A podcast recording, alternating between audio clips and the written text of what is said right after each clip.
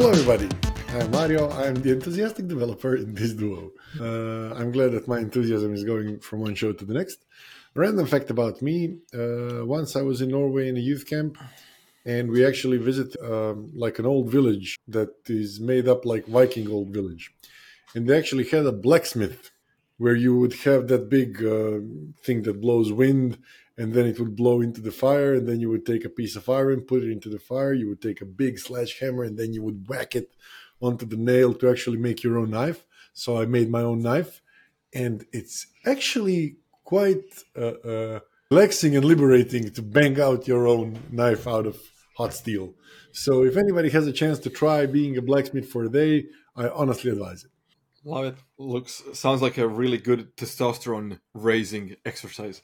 oh yeah Uh, hi everybody, my name is Tom. I'm a I'm a designer in the duo. Uh, a quick random fact about me is uh, since moving to this house, I have a daily walk in a large forest slash park that is li- literally across the street, and it used to be a golf course. Now it's just a huge park, and and I do uh, my ten thousand steps every morning there, walking my dog, which is great. And to your point of uh, forging knives, there's a TV show on History Channel called Forged in Fire. Have you seen that one? I loved that show. Uh, when I lived in Croatia, my parents used to have uh, History Channel, so I would see it once in a while. It was a great, great, cool show, and it made me want to forge my knife. I never got a chance to do that yet, but uh, at, at some point, I'm going to do that for sure. And for today's topic, so this is uh this one's a little random, but today what Mario and I are going to do is we're going to talk about books, and let, let's treat this episode as a book club, and we want to talk about a couple of books that we read recently and maybe even not, not so recently regarding the industry, but not only that. So we're going to be sharing this. And uh, Mario, since you suggested the topic, I'll give you a first crack at uh, a book of choice. Ooh, now I am uh, uh, now I'm scared. So actually, most of the books I read recently are uh, um, I do them audio. I do audio books recently because I started running again, and I actually get up at six a.m. and do a quick run. And what's so good about that? Nobody is pinging. No cell phone is pinging. No uh, WhatsApp. No LinkedIn. No email. No phone. No kids. I have like 45 minutes to myself and then I run and then I listen. Um, one of the cool things I listened to recently is predictable revenue.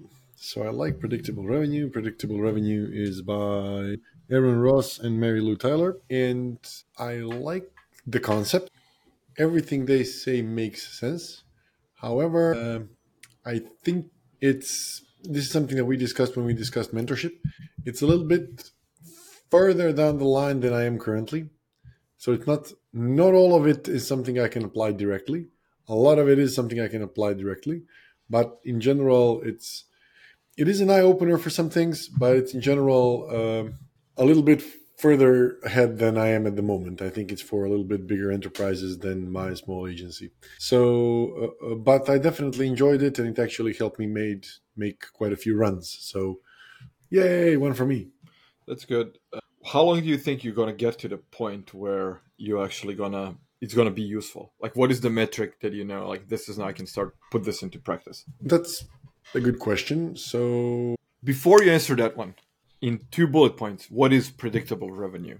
Predictable revenue is teaching you how to organize your sales and sales teams in order not to, uh, um, in order to have consistent income of new work and new sales, and not having to worry like where your next job is going to come from. And uh, I'm currently in a situation where I'm a small company. There's like ten of us, and we're either uh, having people that are not working because we don't have a project, or we're having a situation where we have a little bit more than we can deliver, and then it's a little bit of panic mode.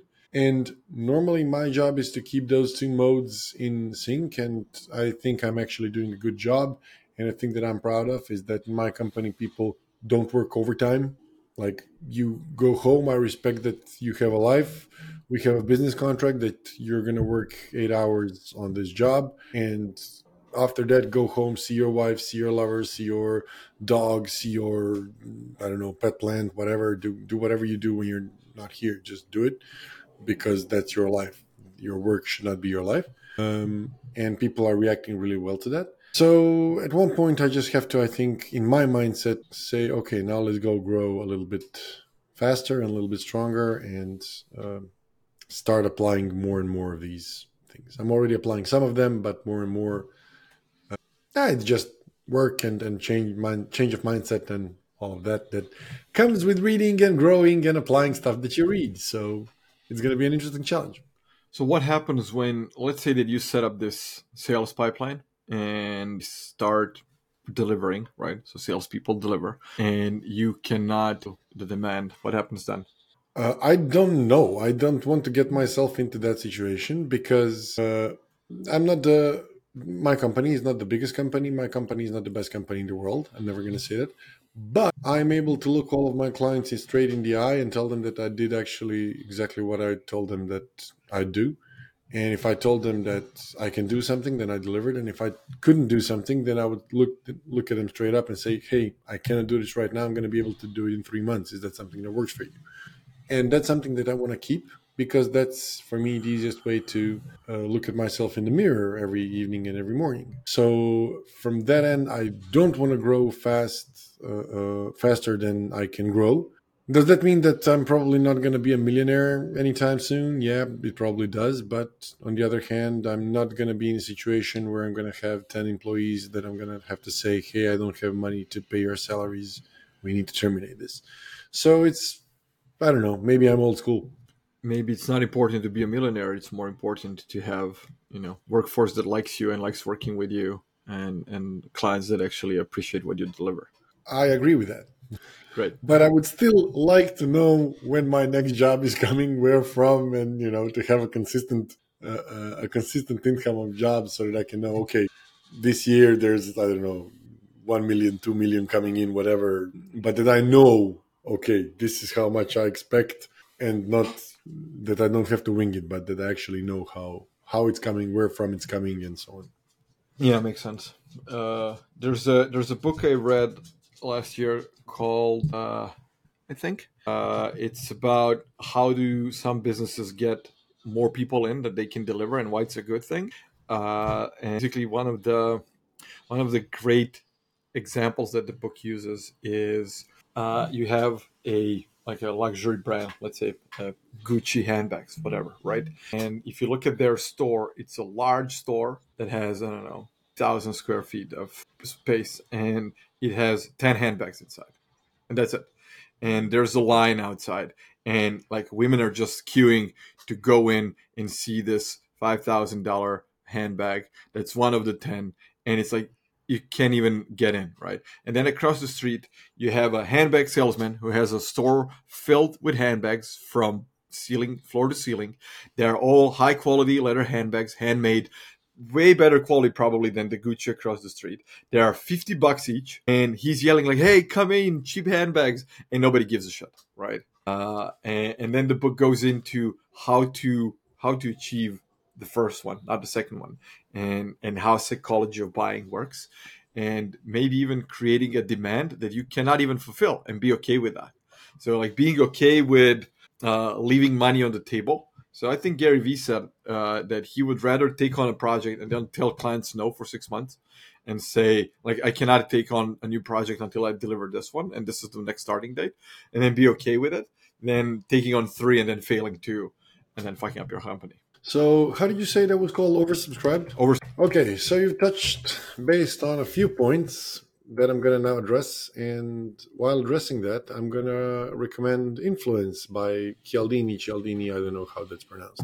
So in Influence, he kind of addresses this exact same example. He says that, I don't know, a lady had a jewelry store and she had some necklace that she couldn't sell and the price was 20 bucks. So she said, okay, this is 20 bucks. Then, okay, it's 15. No, it's 10. No, it's five. No, it's three. No, nobody wants to buy it. And then at one point, she just, I don't know, went off her noggin and said, okay, it's $500. She sold it within the hour because people have uh, uh, automatic triggers that uh, we use in everyday life to make our shortcuts for our brains because if we actually analyzed every single decision that we make we would never make any decision we never get out of bed in the morning and one of the triggers one of the automatic triggers is that price correlates with value, which is generally true, but because it's generally true, we take it as an automatic truth. And when we take it as an automatic truth, then uh, companies and influences and things like that are trying to manipulate us into believing them that it's true and just uh, charging a higher higher thing. Yes. On the other hand, another book that I've recently, fairly recently read, like within the last year, and that I would also love to suggest here is from Alex Hormozi, $100 million offers, where he goes and says, okay, you can do, I don't know, um, a health course for um, generally like a health health life balance course for people for 1999 However, if you do a health uh, life balance for salespeople, then it can cost 100. If you do a health life balance uh, for salespeople, for B2B salespeople, then it can cost 200.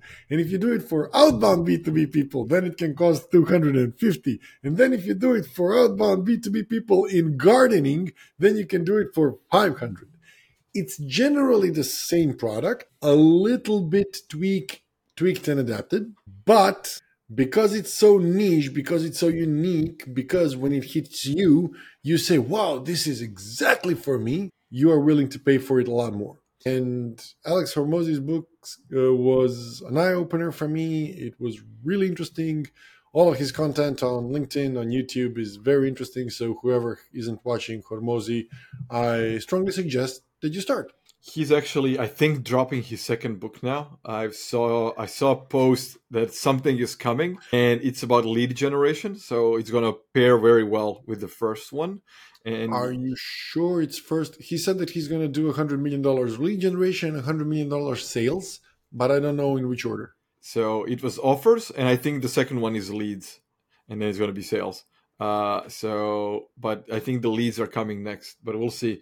Uh, and and I love that his course is completely free on his website. That's the you know that the guy's not bullshitting because he's like he's giving it for free. So uh, the philosophy behind it is really cool. So yeah, that's that's, that's definitely a good book. Uh, who recommended yeah, that book to you?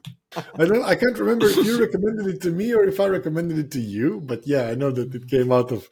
So for all of you who don't know, before we actually started recording these, Tom and I would meet online like this, like once a month, and then discuss what we've read, what's happening in our lives, what are new projects, what are new technologies. And then at one point, we just decided, okay, let's record this. This could be, you know, interesting to some other people except for the two of us. Um, please subscribe, comment, and say that it is if it is. But basically, uh, uh, quite a few of these book recommendations came out of uh, uh these conversations. There was a there's a book that I fairly often uh, suggest to people around personal branding uh, that I want to mention because I just suggested again a couple days ago. Now working with a, a woman that's she's a virtual assistant, but like she's way more than just a virtual assistant. And when we had our initial conversations, this is what I told her: like, you're not a VA, and if you keep calling yourself a VA, this is where people's gonna place you because you hear a virtual assistant, you put it in a box like it's a person that does uh, menial work for cheap online, right? Whatever. But she works with specific niche of people. Uh, she concentrated on indie hackers and people building their own software, individual and stuff like that. So like, it's very specific niche and does not do only oh, reply to emails and stuff. She does a lot more stuff uh, to help that specific group of people. So so we kind of had this conversation like you're not a virtual assistant. Like you do you help these very specific people who are majority of them software engineers in a very specific way. So we started talking about her personal branding and so on. And one of the books that I love to recommend is from a Croatian author called Nela Dunato and her book on personal branding, which is called Human Centered Brand. Uh, and uh, it's a great book. I even use one of her one of her slides from the book I use in my slides when I talk about personal branding is how the brand is built. And especially people think, um, I'm building, I need a personal brand. I need a logo. Like, no, logo is the last thing that you need. You're not a, you're not a shoe. You don't need a, you don't need a logo. You just need your signature and that's it. And, uh, you are who you are and that's your brand. Uh, so it's a great little book uh, and it also comes with like uh, like a digital version with like a workbook that that helps you through like your brand and guild styles because she's a guild style style guide. Uh, she's a because she's a she's a graphic designer, so she puts some a little extra on the graphic side as well. It's very useful. So that's definitely a good book to recommend. So the problem I have with uh, the problem I may be having with personal branding, I don't know. Uh, so I am a tech guy. I do software development. I can envision products. I can ask the right questions. I can define what needs to be built, how, when, by whom. I can even build it. I can deliver it. I can maintain it. So I can do the whole thing in the whole process. However, I'm doing uh, several things in my life. I'm running a software development agency. I'm working in a startup, which is a do-it-yourself platform for market research. It's called Piketo. It's amazing you should go out and buy everything. Uh, I'm doing this with you. I am, you know, playing drums. I'm doing all sorts of different stuff. And talking about personal branding, everybody tells you like do one thing and then stick to it and make that one thing your personal brand. I don't know how to do that and I don't know if I'm even okay with that. So that's my problem with all of the textbooks read in uh, in and about personal branding is that they kind of force you to focus on one thing and focusing on one thing and one thing only is uh, not necessarily what I do at the moment with my life. I don't know if that makes any sense. Yeah, it absolutely makes sense. Uh, but here's the thing, and I can tell you right away, like this book doesn't. And when I talk about personal brand with people, is like you said in the beginning, like I'm a developer and I'm a guy who has questions, and I'm uh, running an agency and I'm doing all of these things.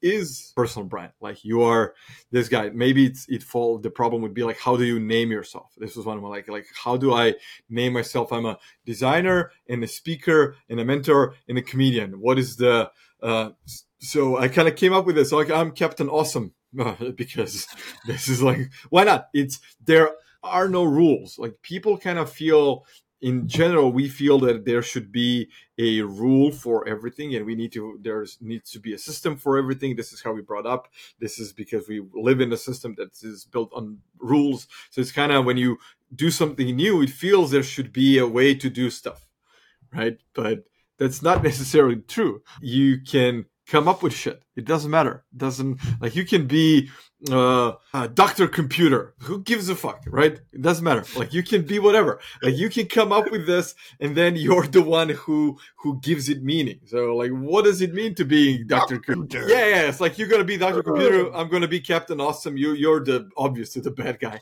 obviously. And, Tomorrow I conquer the world so yeah, it can be like Captain Awesome and Doctor Computer do shit. Doesn't matter. Uh, and the, the, but the personal brand comes, and I'm I'm going to share the the graphic from the from the book uh, here, and I'm going to put in the link. But the idea is uh, a lot of things comes like, who am I? Who is my client? Who am I for my client? What am I doing? Why am I doing this? Uh, do you have only one client? Do you serve multiple people? Because realistically as a cto of a company uh, of a startup your client is your people right? You don't have you're not serving a client. You have a people who do that. So it's kind of like different than me running an agency finding clients from agencies it's kind of different different thing. So so there's a there are a couple of like I don't this is not an episode for this, but there are a couple of like exercises I like to run around like personal branding, ident- identifying who you are. As much as I know about this, and this is kind of a funny story, uh, a friend of mine who does uh, pricing consultancy helped me with my personal brand because, uh, as the saying goes, please use my advice. I'm clearly not using it. Uh, I had to go through this two-hour process with him where we were we were distilling like what is my core message? Like i know who am i as a person what is my personal brand. But voice he asked me what is your core message that you want to put out? And like everything that i'm doing has to be distilled to this like single thing. Like there's this core common thing between everything. What is that? And i was like, like i'm not sure right? So and once we got to it it was so obvious and is this something that i usually tell people like this is what i really strongly believe but i didn't pair it with like this is my core truth that actually drives all of my decisions and once we got to that and and it's very the way we got to it is very similar to what i do when i work with people on how to identify their personal brand and it's very valuable actually. You can I you and I can do that uh, one one day for sure. But anyway, uh, got a bit off topic. There's a there's a book I would like to recommend. Uh, sorry, yeah. No. no, no, I just wanted to say that it's not off topic, uh, and I also this brought me to the book I'm currently reading. But go first. No, no, no. My, mine was uh, uh, completely off. I think more, yours is going to be more related to what we are talking about. Okay, so mine is kind of related, and it's a book that I'm currently reading by. I cannot remember the author's name, so sorry if I'm looking at my mobile phone constantly. April Dunford. The book is called Obviously Awesome. Still haven't finished it, but it's a lot about positioning. And she gives a basic example like uh, you're making a new product, and your product is a cake but a cake that people can take in their hand and eat on the go. So it's a healthy cake and you can eat it on the go, like, you know, you can buy it at a kiosk and then just walk to your work while eating it. And then she says, think about the positioning of, imagine that was a pitch. Think about the positioning of your pitch. If you say you are a cake, people will associate you with other cakes. Cakes are something you eat after lunch. They come served nicely. They are you know, in slices. They need to be creamy. You cannot take it in a hand. Yes, your twist is that you want to take it in a hand. That's your secret sauce. But the idea is that people don't relate you with that. So how do you do that? You don't be a cake. You go and be a snack. Ah, now I'm a cake like snack, or now I'm a dessert like snack, or now I'm a healthy snack because I'm actually healthy. Now I'm a paleo diet snack. Now I'm talking about a different thing I'm breaking your prejudice about what I could be if I misrepresent myself. And I'm immediately addressing the right audience that would be interested in something because not the same people are going to be interested in, you know, uh, carry along cake as they would be in a healthy snack to, to eat after a gym. So she has quite a few interesting uh, uh, ideas and they tie in very nicely with the 100 million offers, 100 million dollar offers from Hormozi. So uh, um, I like when other when different people have ideas that kind of fit into each other. It means that they make sense. Yeah. So yeah, absolutely. I love that book. I, I read that book a couple of years ago, and uh, it's uh, I even gave it away in one of my newsletter giveaways. Uh, it's a great book, uh, and like you said, when they fit together, I kind of see it as a sort of a sort of a recipe type of thing. Like uh, Alex's book is one thing, this one is the other, and then you kind of take the things that work and put them together and make they make sense for you.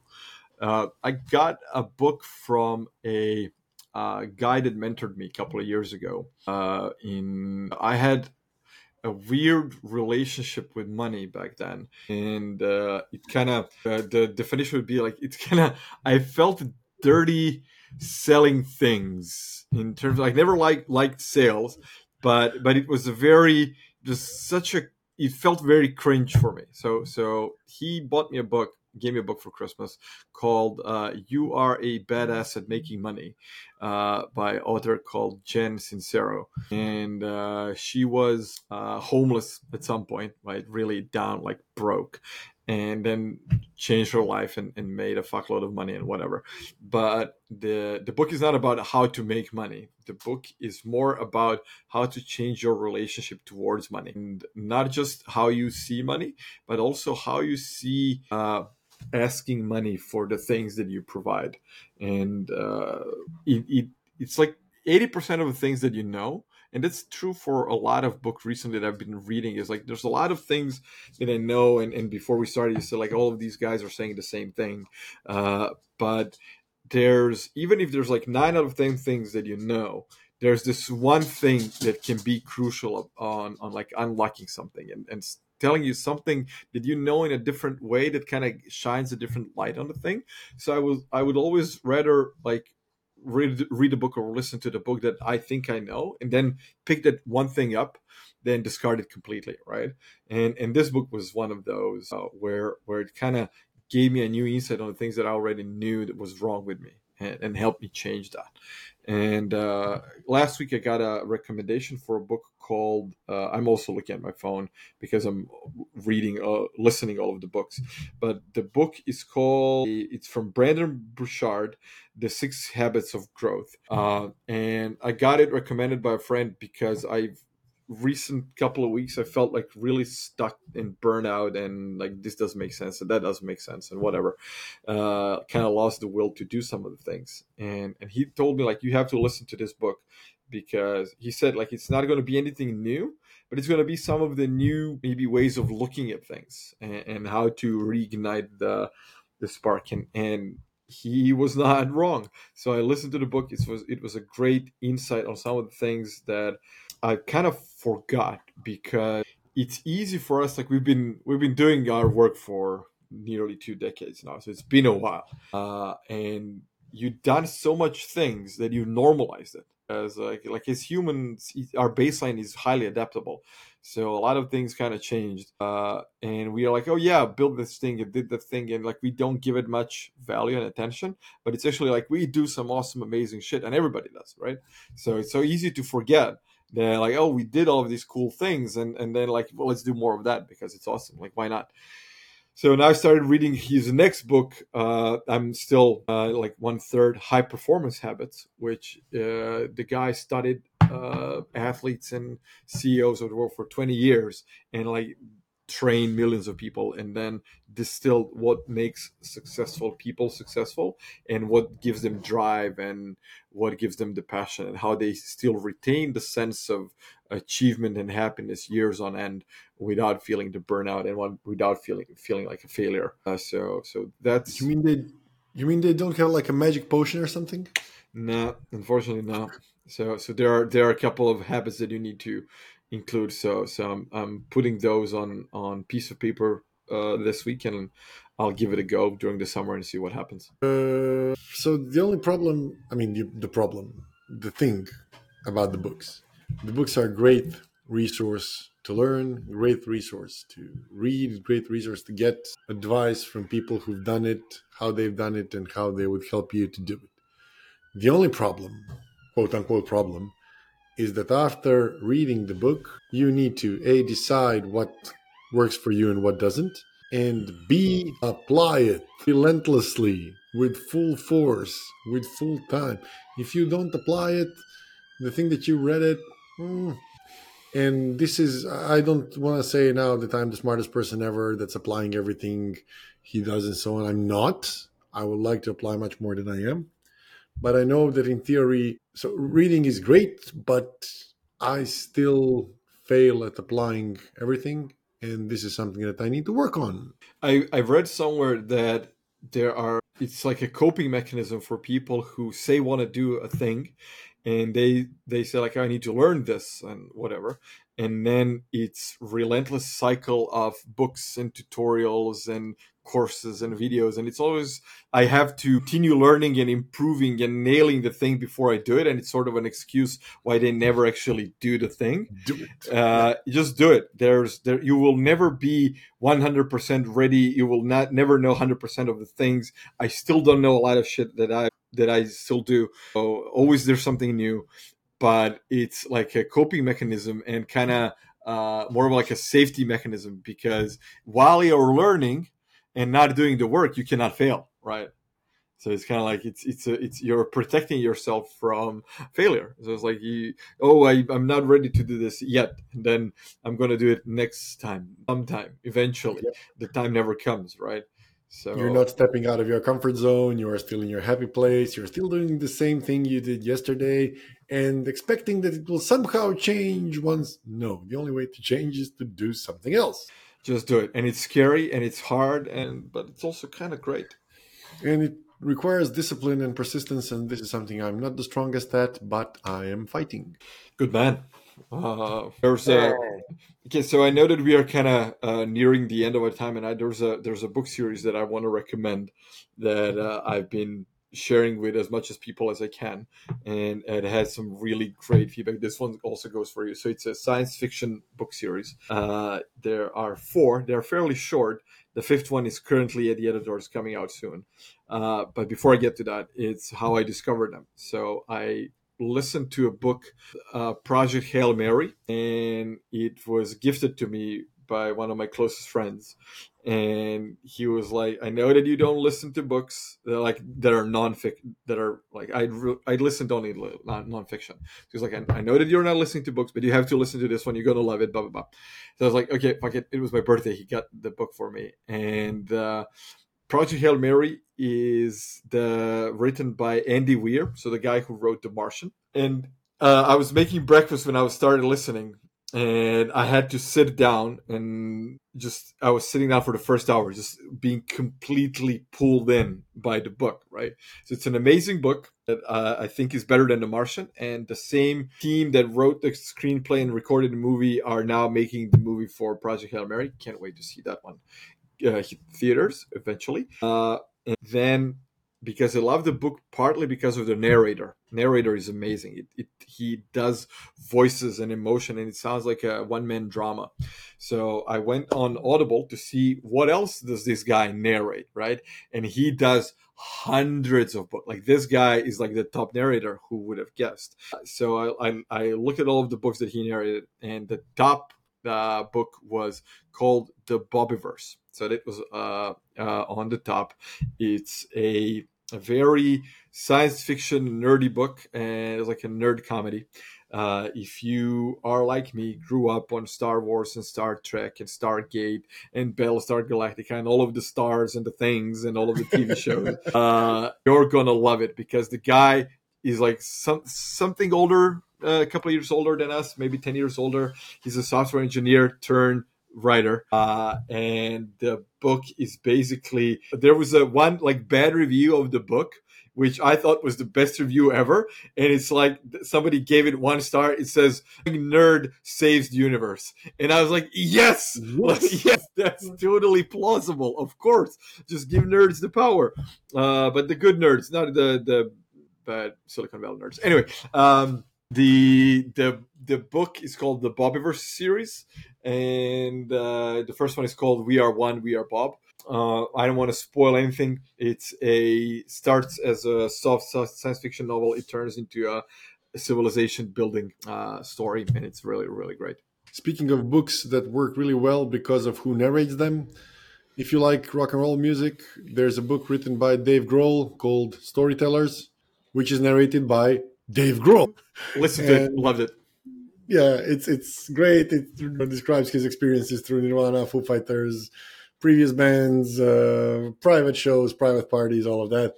And he's really enthusiastic and you know talking about it really, really uh, happily with nostalgia, with everything. So I highly recommend it. Amazing. And with that, with that one, I think we need to uh, wrap this up with a bad joke. So, Tom, have you ever played blindfolded darts? No. You don't know what you're missing. but okay, good one. I have a, I have another Chuck Norris one because I kind of got back into them. So, uh, so Jesus maybe walked on water, but Chuck Norris can swim on land. Anyway, uh, thank you everybody for for listening, tuning in, watching the show. Uh, yes, we will put the links to these books somewhere down there, which you can find when you subscribe, like, and do all of, all of the things. Yeah, but they, so yeah, I'll I'll see you, Mario, in the next one. Yes, enjoy.